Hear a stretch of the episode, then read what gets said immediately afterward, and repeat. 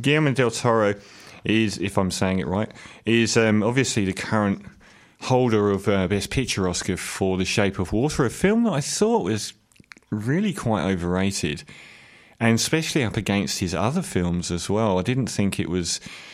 It wasn't even as good as Hellboy 2, to be honest. Not, not even close. It was pretty empty. Um, especially up against uh, Sally Hawkins aside, especially up against something like uh, Pan's Labyrinth. But he's got such a, an indicative style. He is a mythologizer, and he does he creates universes that sort of breathe on their own.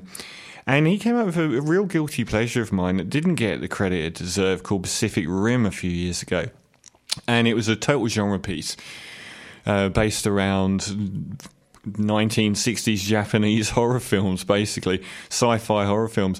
It was about um, aliens appearing on the seabed, giant monsters like Godzilla attacking cities, and the human race coming together like never before and building these giant robots and um, having this massive battle with them. And it had a great cast, and uh, there was lots of good aside characters in it as well. The the main sort of guy in it, um, someone that I've grown on after Lost City is Ed, Charlie Hunnam.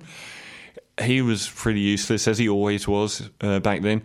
Um, but all of the side characters were way more interesting than, than the main one.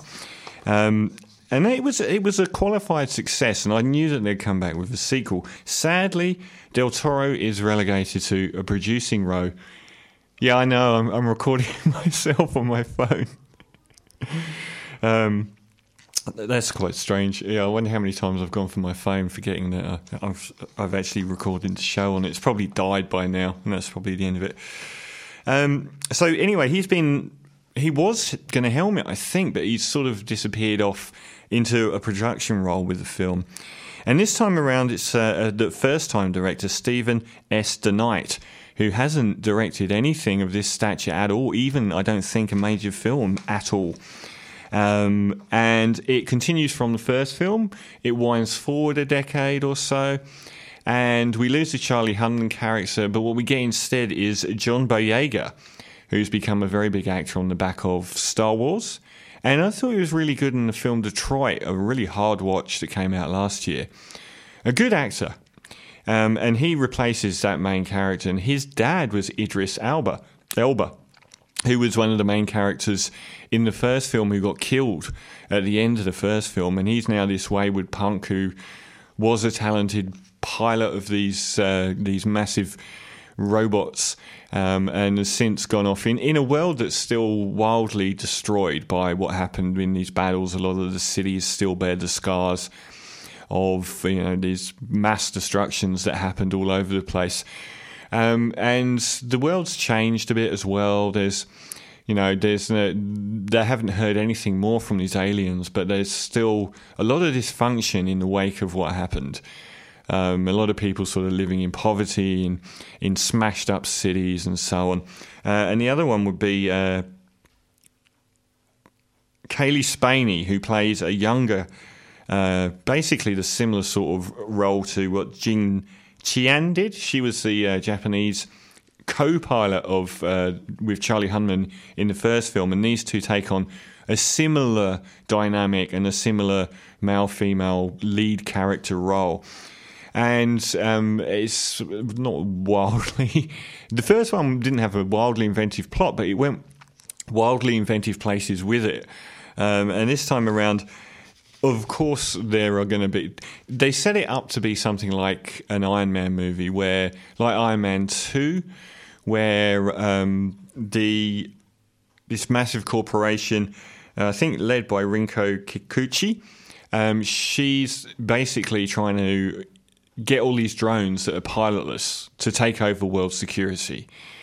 And that's obviously the people that used to drive the, the, the people, actual people that used to drive the big robots, are all up in arms and don't trust it. And they have this big expo, exactly like the one in Iron Man, um, where they show off the drones. But um, this is where uh, the story sort of starts. Uh, one of the older robots, a massive, very dangerous one, appears out of nowhere and wreaks havoc on the city, shooting it to pieces.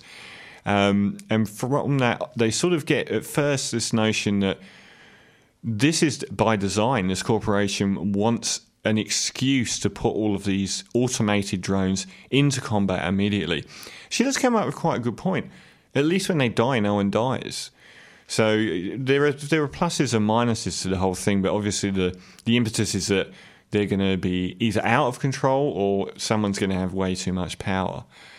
Um, and basically, what follows on from that is the re-emergence, or well, basically the robots all sort of start operating on their own. There's a, there's a lot of these drones, and there's a lot of robots that begin operating on their own. I won't spoil that plot point because it's the one true, really, really good plot point in the movie. And the um, basically some of these creatures that were on this alternate dimension start coming back through to the Earth, and from that point on, you know where it's going. Um, it's going to end up in another big battle between the big monsters and the big robots, just like in the first one. Um, so, how did I feel about this one? Well, it really did make me appreciate Del Toro as a filmmaker because all of the magic he has is what this film is lacking. It's so much more straightforward and bog standard. And in his film, you cared about everything. You cared about these robots. They all had this invested history, they all came from different parts of the world. They had a mythology behind them, and so did the monsters, and so did the fact that they were coming sort of from this alternate realm and it had a really good side cast of characters, um, particularly Idris Elba. He was great in it, and um, Charlie Day was really funny in it. Um, and was it Burn Gorman?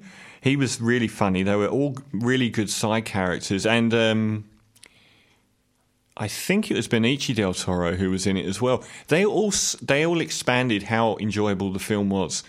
This time around, they've sort of shorn of half of those characters that made the movie enjoyable all the way through.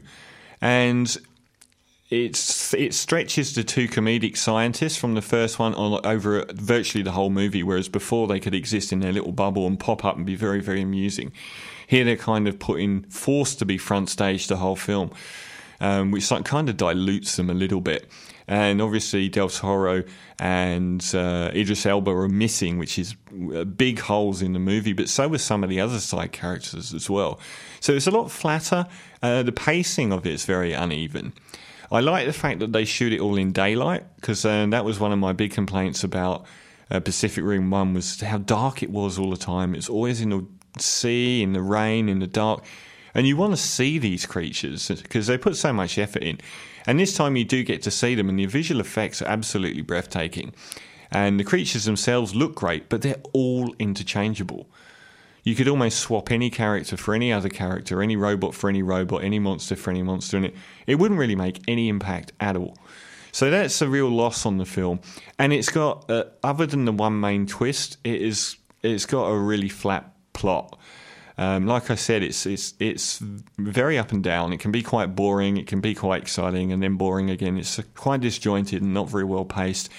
Um, and also the battle royale at the end. The first one had this astonishing undersea battle with nuclear weapons going off and aliens pouring through from another dimension and all manner of very imaginative things. The ending here, the last sort of third, is you know just basically a big monster and some big robots, and there's not really anything else to it. And I didn't find the end very satisfying either. It's not a very good film. Um, I did enjoy it, and I thought visually it was worth it. Um, but it is a pretty, pretty average to poor film. Um, would you like to watch it? I think if you like the first one, you're going to be completely fine. If you like the idea of big robots fighting big monsters, you're probably going to be fine because they do that side of it very well and the fights are very good in it as well. Probably a little bit better than the first one. Um, but it's a lot emptier and it's a lot more straightforward and a lot more rote and a lot less imaginative. So I'm going to give it 5 out of 10. So I did enjoy it, but it's got a lot of flaws. Pacific Rim Uprising, 5 out of 10. And how much can I fit in to the remainder? I'll try for these. So Arctic Monkeys, last one from the feature album.